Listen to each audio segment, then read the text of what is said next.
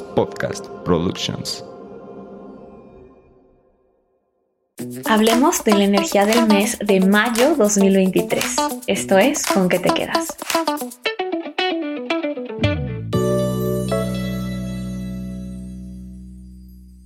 Mayo llega con una energía 3 en el mes perfecta para comunicar, expresar, trabajar tu chakra garganta, expandir tu círculo social, conectar con tu niña o niño interno y disfrutar.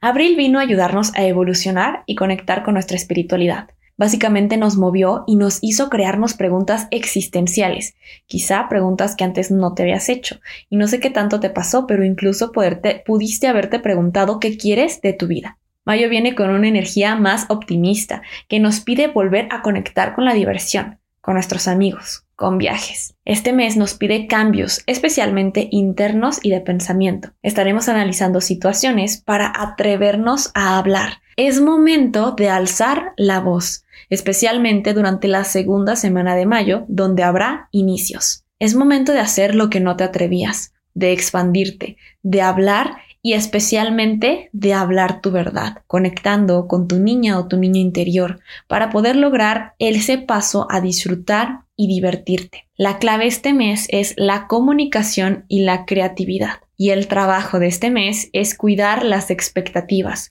Es momento de soltar lo que te impide disfrutar. Aquello que simplemente te ha estado restando o que te quita esa pasión o esa parte de disfrute, se va este mes. Este mes nos va a pedir fluir.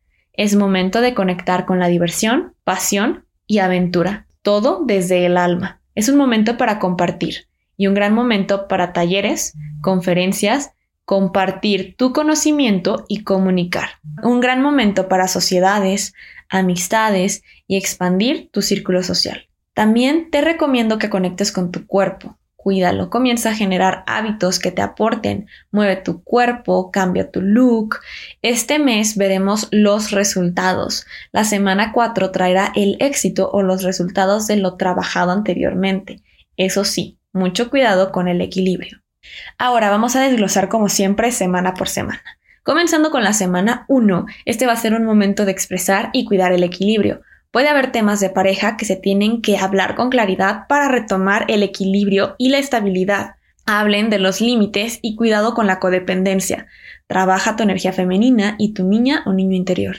La semana 2 es un momento de inicios, algo nuevo inicia, pero cuidado con la organización.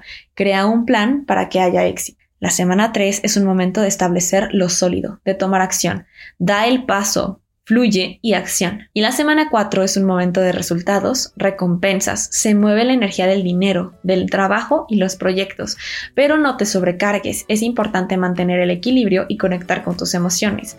Así que sana a tu niña o niño interior desde las emociones y trabaja tus creencias limitantes.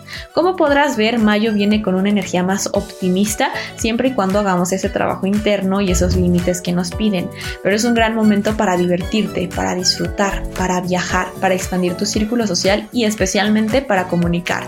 Recuerda, todo se trata de aprender a comunicarte.